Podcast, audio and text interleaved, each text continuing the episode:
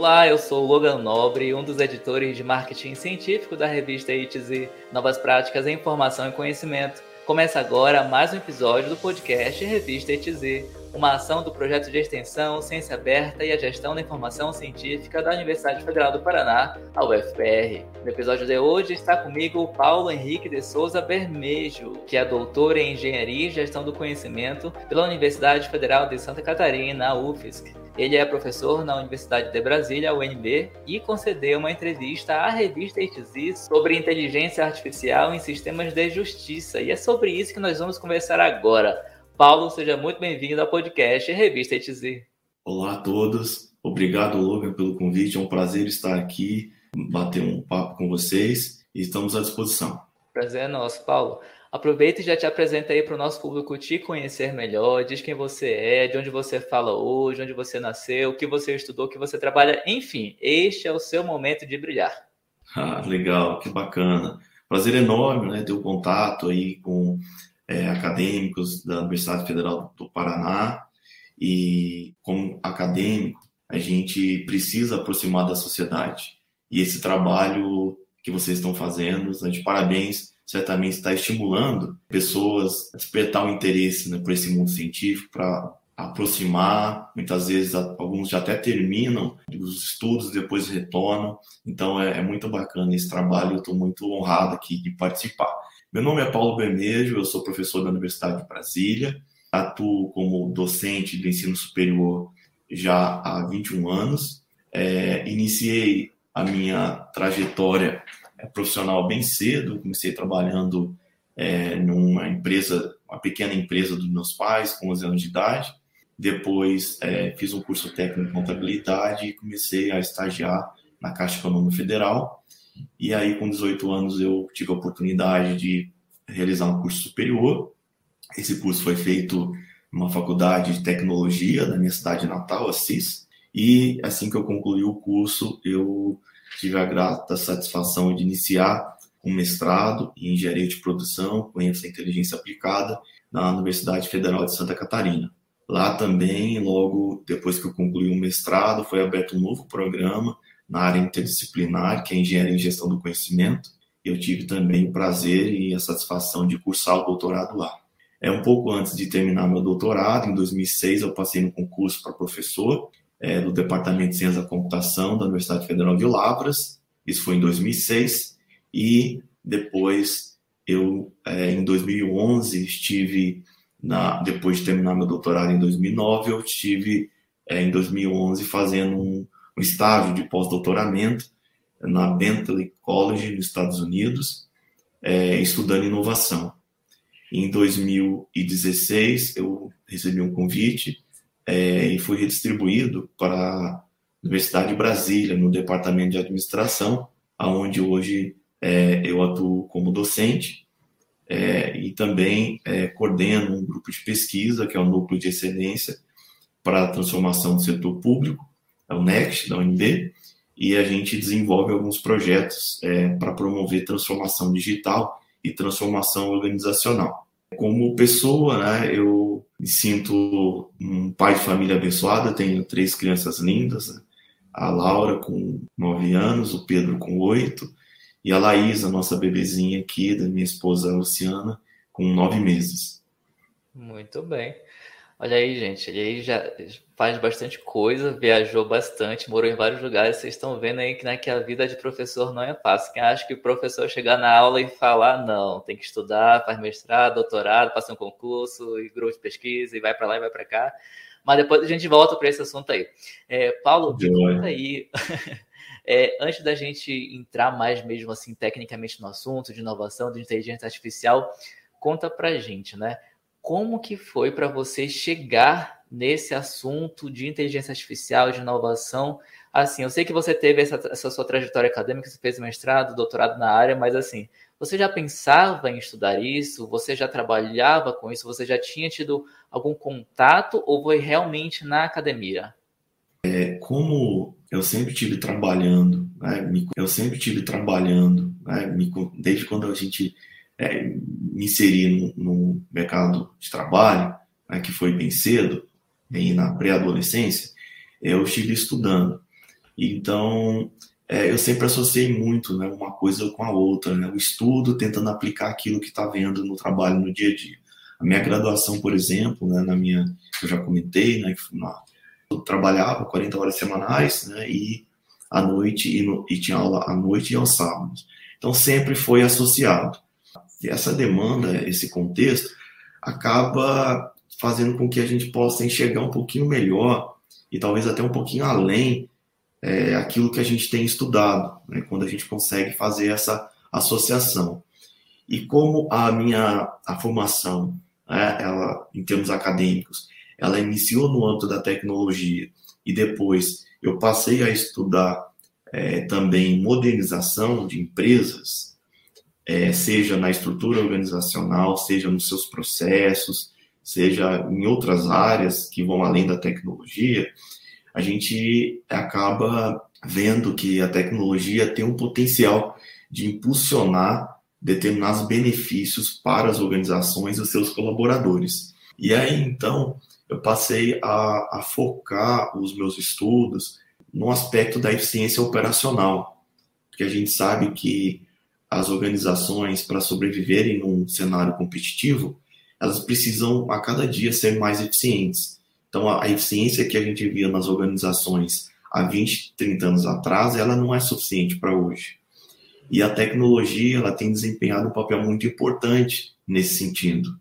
Então, hoje, quando a gente é, vai em, em, alguma organização né, e vê colaboradores, é, muitas vezes desempenhando alguns papéis repetitivos, é, que poderiam de alguma maneira ser automatizados, a gente para e pensa, né, no sentido assim, poxa, será que não, não é o momento da organização se preparar para explorar o que a tecnologia oferece e esses colaboradores passarem a atuar é, de uma maneira mais é, que utilize a sua capacidade intelectual, e aí, consequentemente, a gente entra né, num aspecto, né, então, desse, dentro desse contexto não técnico, né, a gente acaba aproximando para esse tema de inteligência artificial.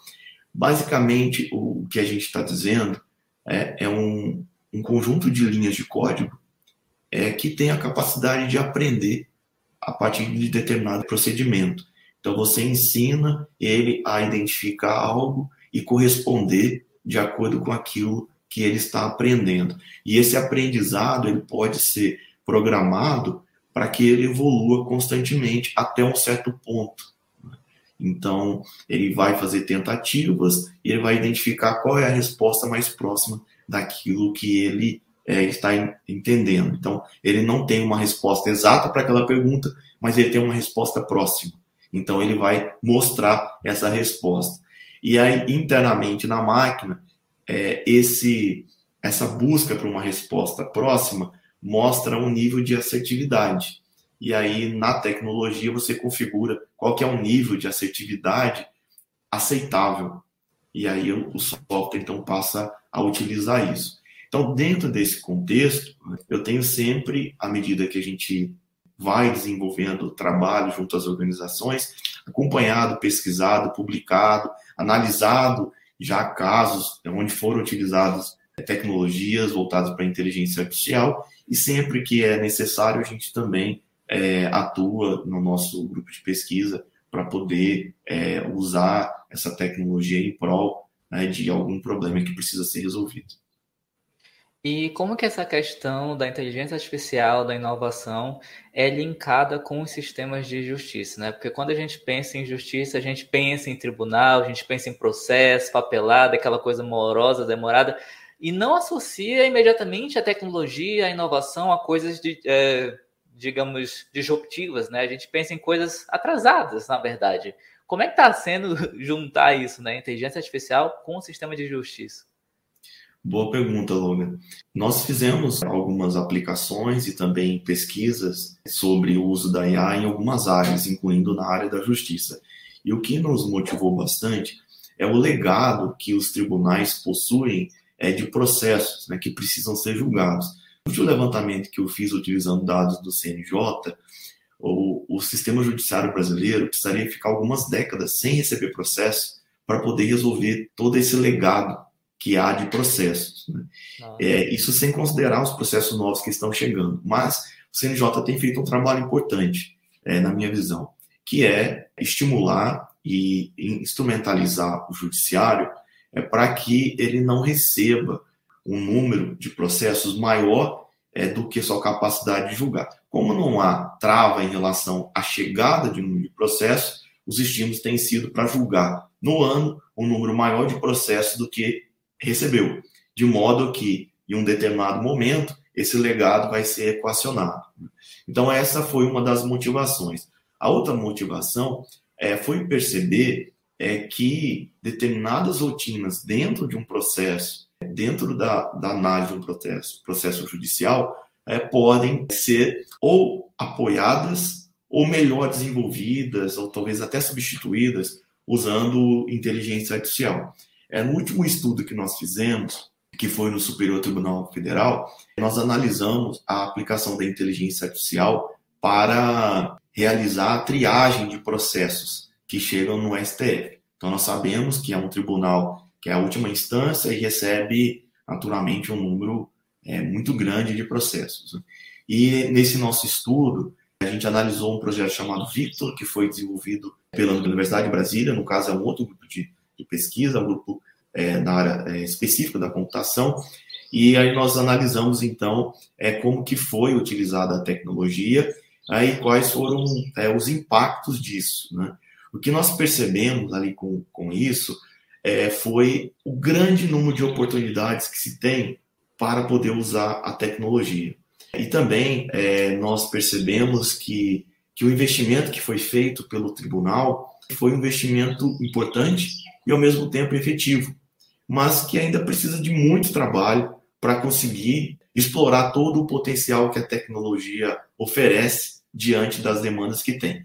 Então, nesse caso específico, foi feita a aplicação da tecnologia para fazer triagem de da tecnologia para fazer triagem de processos. Então, os processos chegam, uma análise automática do conteúdo desse processo para identificar qual é a área, quais são as partes envolvidas, de que modo esse processo é, pode ser distribuído né, para os, os ministros é, nos seus gabinetes. E a gente tem visto também o uso da tecnologia para outras aplicações, como, por exemplo, uma iniciativa recente que o governo do Distrito Federal está fazendo, é, junto com a Universidade de Brasília e também startups e grupos de pesquisa, para atuar no sentido de apoiar o Judiciário Federal é, na classificação é, e também no processamento de processos envolvendo cobranças judiciais.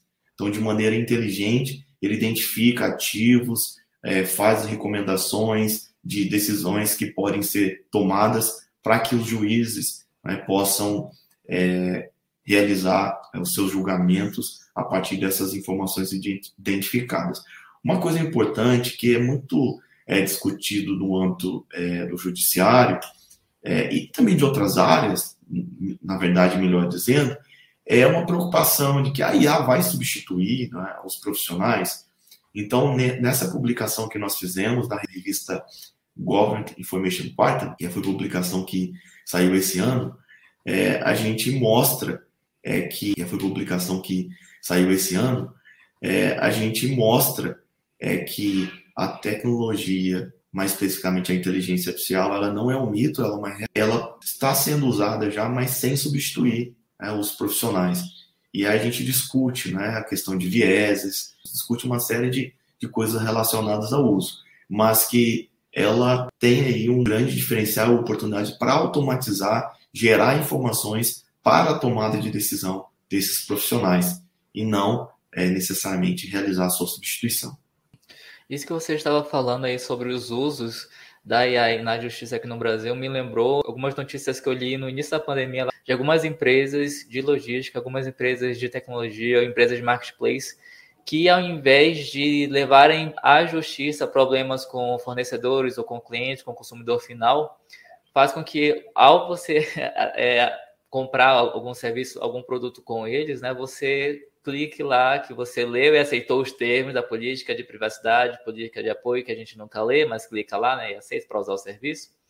E lá naqueles termos diz que qualquer demanda, qualquer disputa judicial vai ser resolvida por inteligência artificial, pela, pela análise de dados dos seus dados que estão lá e do que você fez dentro daquele site. Né? Tem algumas empresas que já fazem isso, não vou citar nomes aqui, mas existem empresas particulares que hoje lidam com questões de justiça desta forma. Né? Imagine que usando esses, esses recursos que você descreveu no início. E falando nisso, queria te perguntar se você vislumbra algum outro tipo de aplicação de inovação, aplicação de AI na justiça brasileira ou em alguma outra instância da máquina pública, né? Porque a gente sabe que tem muita coisa no Brasil que poderia ser automatizado, não só no serviço público como no serviço privado. E às vezes essa automatização não vem ou por receio ou por falta de recursos, né? Você vislumbra algum tipo de aplicação assim que, nossa, isso aqui se funcionasse, se tivesse automatizado, ia assim mudar o modo como a gente vive? Muito bacana essa pergunta também, Luga nós temos observado e trabalhado diretamente para isso, é, para a modernização do Estado, né, o uso de tecnologias para oferecer é, melhores serviços para os cidadãos. É, um exemplo disso, né, não foi é, desenvolvido diretamente por nós, né, eu soube pelo, pelo noticiário, na verdade, é o caso da prova de vida no INSS. E até um assunto que eu leciono na, na graduação, que é a inovação em tempos de crise a pandemia da Covid-19, né, agora a gente recentemente né, foi é, um pouco, de certa forma, surpreendido aí pela notícia da guerra que está ocorrendo na Europa. A pandemia da Covid-19, né, agora a gente recentemente né, foi é, um pouco, de certa forma, surpreendido aí pela notícia da guerra que está ocorrendo na Europa e tal. Espero que isso acabe logo, se Deus quiser. Mas, assim, são crises que acontecem que acabam, de alguma maneira, acelerando o processo. É, e o caso da pandemia, ela trouxe uma inovação importante na melhoria de um serviço público, especialmente vivos. Né?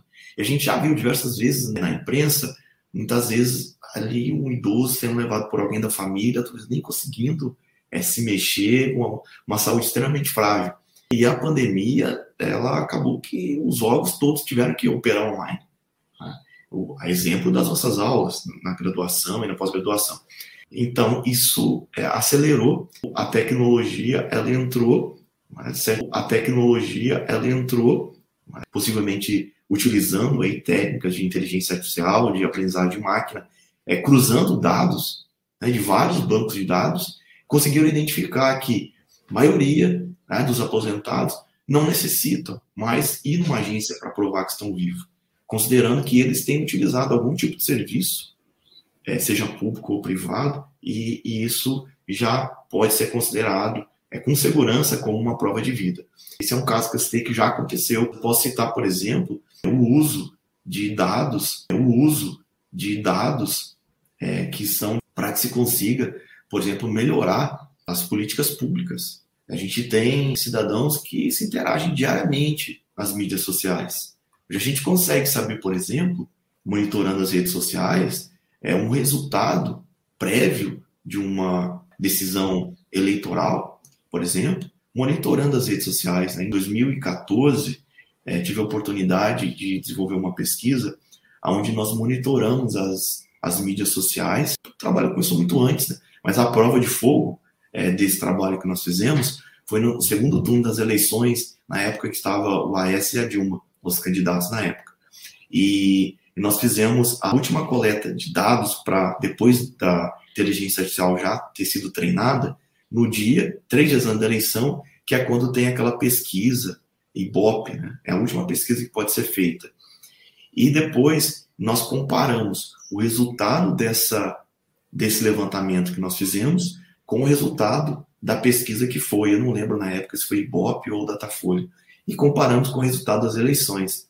Teve uma diferença mínima, né, da, da, pesquisa, é, que foi feita, a pesquisa de campo, feita né, pelas agências aí de pesquisa, e o resultado das eleições. Até porque aquela eleição estava uma disputa muito acirrada. Aquela eleição estava uma disputa muito acirrada. Né?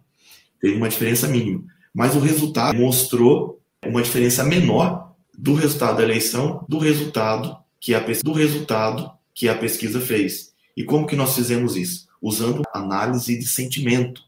Nessa análise de sentimento, a gente pegava um post que tinha lá, por exemplo, no Facebook ou no Twitter, e, e analisava se aquilo ali era uma mensagem positiva para o candidato ou negativa, ou talvez neutra, ou talvez até mesmo falsa positiva, uma mensagem em tom sarcástico, por exemplo. Então nós conseguimos aplicar aquilo naquela época. É lógico que já faz tempo isso, as coisas evoluíram e nós temos é, também muito uso de robôs. Né? É, e essas ferramentas elas precisam inclusive evoluir para poder identificar quando é uma mensagem influenciada ou não por um robô, alguma coisa assim. Mas tem muito espaço né, para poder atuar. Como eu tenho uma formação, vamos dizer, interdisciplinar, ao mesmo tempo híbrida, de organização, gestão empresarial e ao mesmo tempo de tecnologia, eu gosto muito é, de olhar para o problema e aí a gente compara e contrasta ele com o potencial tecnológico. E aí surge uma infinidade de possibilidades. Falando em possibilidades, como é que você vê, de que forma que os profissionais de hoje que estão ou se formando ou recém-formados e querem entrar nessa área de inovação, de aprendizado de máquina, de AI, e como é que eles veem isso tudo? Porque, olha, o mundo que você deu aqui, né, todo esse panorama, esse estado da arte é complexo, né? É muita coisa para fazer. E a pessoa que está nos assistindo, que está nos ouvindo e se interessou em entrar nessa área, né? Qual seria a dica que você daria para essa pessoa? vá estudar de GPD, vá fazer uma especialização, mestrado na área de inovação, na área de AI, o que, que você diria para essa pessoa? Primeiro, eu acho que eu teria que parabenizar essa pessoa, né, por por estar tá buscando, é, primeiramente, se aperfeiçoar, né, e evoluir a sua trajetória profissional. É, segundo, dizer que você tem ali, é, ao meu ver, você tem é, duas vertentes envolvendo esse tema de inovação, é, duas vertentes envolvendo uma vertente aonde você vai atuar mais no sentido de, de um desenvolvedor, de um programador, e a outra onde você pode atuar mais como um facilitador e um idealizador de uma mudança numa organização utilizando a inteligência artificial. Então, um perfil mais para um programador e um perfil mais para um, consultor de gestão empresarial, um consultor de tecnologia. E aí, é, os cursos também que estão disponíveis, eles trazem ali qual que é o perfil do egresso e quais são os pré-requisitos. É possível, sim, procurar, por exemplo, uma especialização, né, uma pós-graduação lapsenso, nível de especialização, ou até mesmo um mestrado ou doutorado. Agora, a novidade é que no Brasil estão sendo criadas graduações específicas em inteligência artificial. Né? Tem já, inclusive, uma universidade, se não me engano, a Universidade Federal de Goiás, que tem uma graduação específica em inteligência artificial. E é, ela traz, né, além é, desse aspecto de aplicação, ela traz também ali o ensino para a pessoa desenvolver. É interessante a pessoa analisar é, qual é o background, qual que é a base que ela tem, o que, que ela já estudou, e procurar oportunidades é, no sentido de aproximar aquilo que ela está fazendo da inteligência artificial. Por exemplo, uma pessoa que se formou em medicina e aí ela se interessou por inovação, por inteligência artificial. Na minha visão, é, no caso esse profissional da medicina, ele não precisa ser um programador de inteligência artificial, mas ele pode estudar a inteligência artificial para entender o potencial dela e quais são as oportunidades na área da medicina que essa tecnologia pode oferecer para esse profissional. E aí esse profissional pode utilizar, então, é, de, de tecnologias que usam isso para poder é, potencializar o seu trabalho. Essa é uma tecnologia que ela tende a, cada vez mais, né, utilizar o espaço nas profissões, que ela tende a, cada vez mais, de diferentes áreas do mercado, inclusive áreas que não são técnicas e não são voltadas para a tecnologia, precisarão é, com o passar do tempo, entender melhor né, de programação de alguma maneira, para poder é, conseguir ali fazer pelo menos uma configuração daquele equipamento que ele vai utilizar. Né? Hoje você tem uma geladeira que você tem uma série de botões ali que você configura. Olha, eu quero que é, é, liga o tubo aqui do congelador por 30 minutos para poder gelar uma garrafa de vinho. Eu sei disso aqui, porque em casa, por exemplo, o que configura ali, né? Minha esposa não usa esses botões, né? Mas as minhas crianças já sabem usar, né?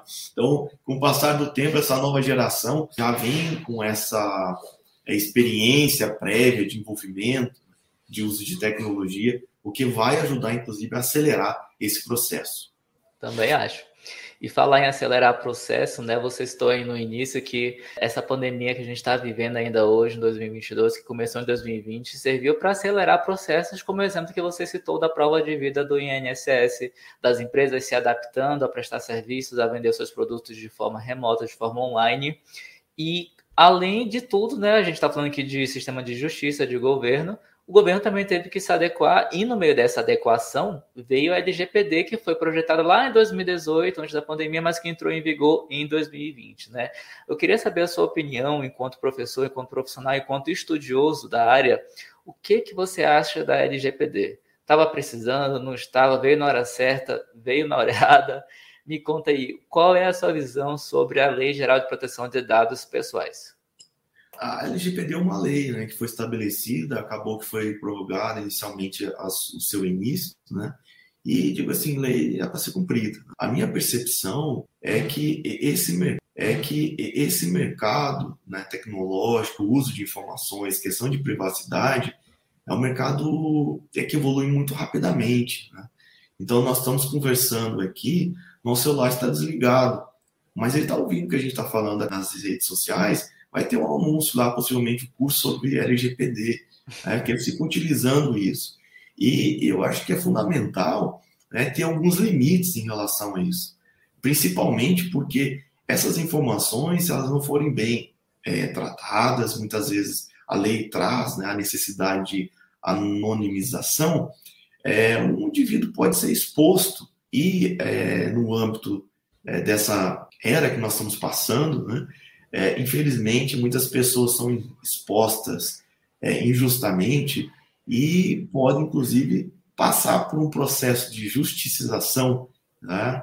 é, que é um termo que tem sido muito colocado aí, que é aquela questão da justiça pelas próprias mãos, ou talvez até do cancelamento, né? que muitos têm falado, têm falado também sobre isso. Então, acho que a LGPD ela veio, na minha opinião, não não sei te, não não sei te dizer se tardiamente ou previamente, mas eu digo que ela é fundamental. Isso, logicamente, traz uma série de implicações. As empresas elas tiveram que se adaptar, muitos ainda estão se adaptando, e eu entendo que isso é, é importante para a nossa sociedade. E falar importante, me conta aí, o que, que você acha que é importante para que as pessoas hoje que trabalham tanto em órgãos públicos quanto em empresas privadas, mas focando aqui para órgão público, que é o assunto que a gente pegou desde o início, né? Para quem trabalha com processos que precisam talvez serem atualizados de tempos em tempos, como a prova de vida aí do INSS, né? Que imagina que para quem precisa, para o usuário do, do sistema, né, deve ter melhorado bastante, como deve ter facilitado a vida da pessoa que está do outro lado, o funcionário que está prestando aquele serviço para a população é, as pessoas que trabalham no serviço público hoje do Brasil, que percebem que o seu serviço pode ser automatizado, pode ser melhorado, o seu processo pode ser, né, ser feito de uma forma mais inteligente. O que, que essa pessoa poderia fazer para expor essa ideia de repente para o seu superior, para os tomadores de decisão daquele órgão público, né? Como que você ajudaria dando uma dica para essa pessoa, esse funcionário?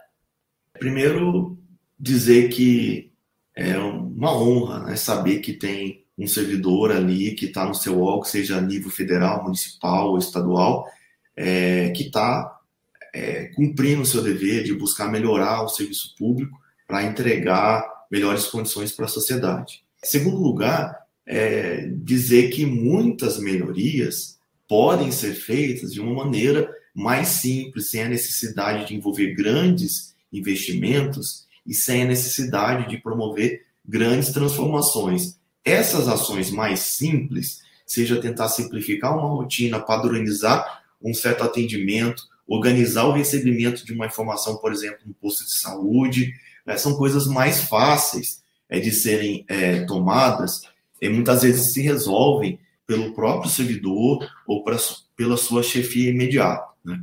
Agora, mudanças de maior impacto, essas mudanças, elas muitas vezes dependem de uma abordagem que diríamos assim, tecnicamente, top-down, que seria de cima para baixo, que tem envolvimento, envolve uma reestruturação da empresa. Né?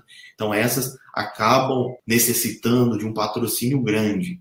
E quando for esse caso, a minha recomendação para o servidor público é que ele é, não se acanhe, que ele não tenha medo de expor a sua ideia. Né? Mostre é, para os seus superiores, inclusive em níveis maiores, que tem espaço para fazer isso. E procure por casos similares que já foram resolvidos em outros locais.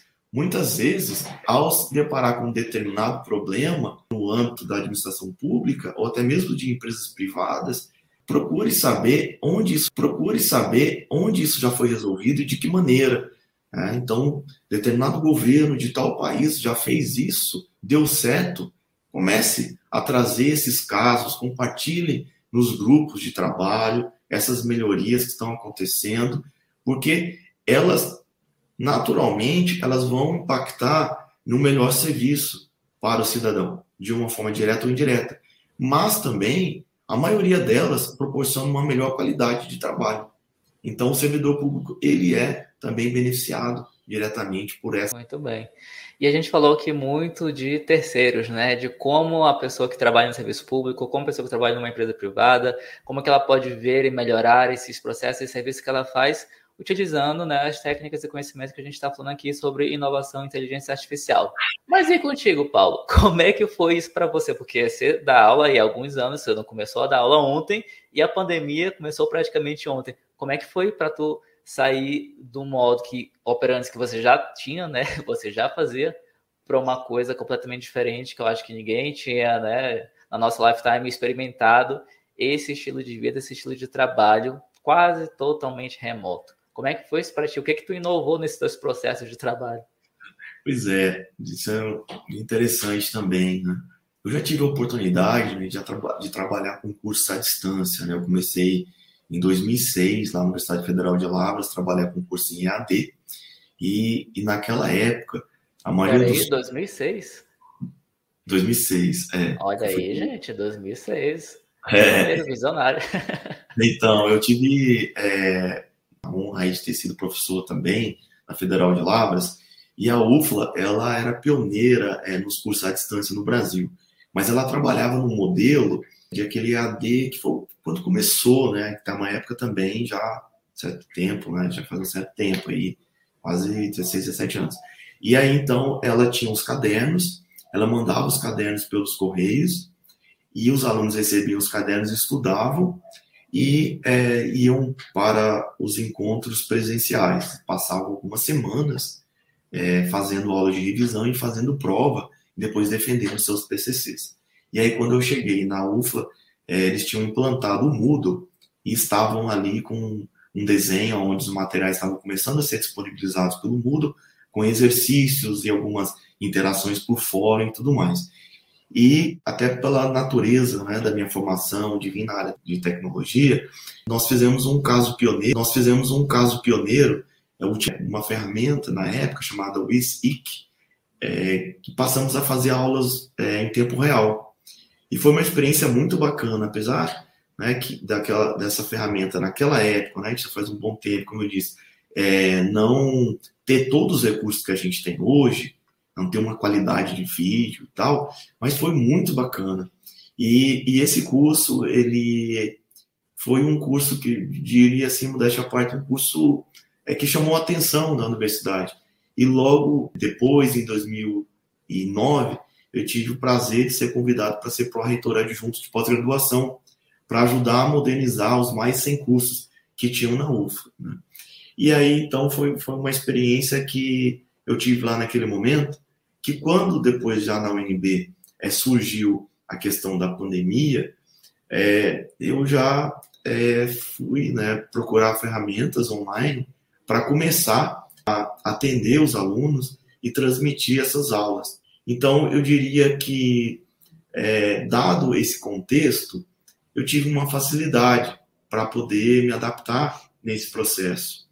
Então vocês estão vendo aí que o Paulo já dava aulas remotas, aulas online antes de ser modinha, né? Ele é das antigas. Mas Paulo, me conta aí, além da vida de pesquisador, de professor, de profissional do mercado, quem que é o Paulo? O que, que você gosta de fazer no seu tempo livre? Quais são os seus hobbies? O que, que o Lattes não conta sobre você? É verdade, o currículo Lattes, ele mostra a nossa vida ali, né? Mas a vida profissional. Bom, durante muito tempo, né, antes de constituir família, eu ficava ali muito é, trabalhando, estudando muito, é, com pouco tempo até para me dedicar a outras atividades. Depois de casado com filhos, é, eu tive que estabelecer alguns limites de horários ali para ter uma vida, principalmente uma vida familiar. Então, é, quando é, não estou trabalhando, né, eu gosto. Então, é, quando é, não estou trabalhando, né, eu gosto é, de acompanhar o período também, porque senão a gente não consegue fazer outras coisas melhores, né, que é ficar com a família, poder dar uma volta no parque, praticar um esporte com as crianças, seja uma caminhada, seja uma volta de bicicleta, ir para uma piscina. Então, eu tenho procurado aí dentro do possível, né, separar um tempo aí para dar uma atenção para a família e também durante essa atenção poder inclusive, ter algum período de ociosidade, né? Porque a ociosidade, muitas vezes, é um momento que nos ajuda a ter grandes ideias. Muitas inovações vêm de ideias que muitas vezes você está tendo ali tomando um banho, você está tendo é, passeando, né? É, estando com famílias, com amigos. Então, eu digo que eu tenho procurado aí nesse tempo, é, o tempo que eu não estou trabalhando, estando com a família, descansando, estando com a família, descansando, ou é, fazendo algum. E você gostaria de fazer alguma indicação cultural, já que o podcast sai sempre às sextas-feiras, né? Pode ser um livro, um filme, um curso, um podcast, qualquer coisa de qualquer assunto. Eu sei que muitos que estão nos ouvindo, né, são que estão nos ouvindo. A minha sugestão aqui, ela não vai no lado do nerd, tá? Eu acho que nós já somos muito nerds e acho que a gente tem que recomendar alguma coisinha um pouco fora desse, desse ciclo que a gente está. Então, eu diria desligar um pouco o computador, tentar se exercitar um pouquinho, é, arejar a cabeça. E é, nesses tempos atuais de pandemia, eu queria deixar uma recomendação de um livro aqui, que é o livro, talvez o livro mais conhecido no mundo, mas que acho que não é o livro, é, é um livro que não é lido por muitas pessoas, né? Eu, eu diria, é, a minha recomendação seria para ler a Bíblia, para que, que tenha ali muitas mensagens que traz um conforto para a gente nesse período de pandemia. Então, essa seria a minha recomendação, respeitando, obviamente, a religião de cada um. Né? Então, fica aí a recomendação, a indicação cultural do Paulo. Paulo, obrigado por aceitar o convite e ter vindo aqui conversar conosco. Tá joia, Logan. Foi um prazer enorme. Um abraço para todos vocês que estão nos ouvindo. Vocês podem é, acompanhar os trabalhos que a gente tem feito no nosso site é, do grupo de pesquisa. O endereço é www.next, né, que é em inglês próximo, mas ele refere ao nosso grupo de pesquisa, que é next.unb.br. Foi um prazer enorme é, estar com vocês aqui nesse momento e fica aí um abraço e um bom final de semana para todos. O link do grupo de pesquisa estará aí na descrição do episódio. Chegamos ao fim de mais um podcast Revista ITZ, uma ação do projeto de extensão Ciência Aberta e a Gestão da Informação Científica da UFPR. Na descrição estão os contatos do entrevistado e o link para você conhecer mais sobre a entrevista Inteligência Artificial em Sistemas de Justiça, uma percepção baseada no Brasil, concedida pelo Paulo, que conversou aqui com a gente hoje, e que foi publicada na revista ITZ.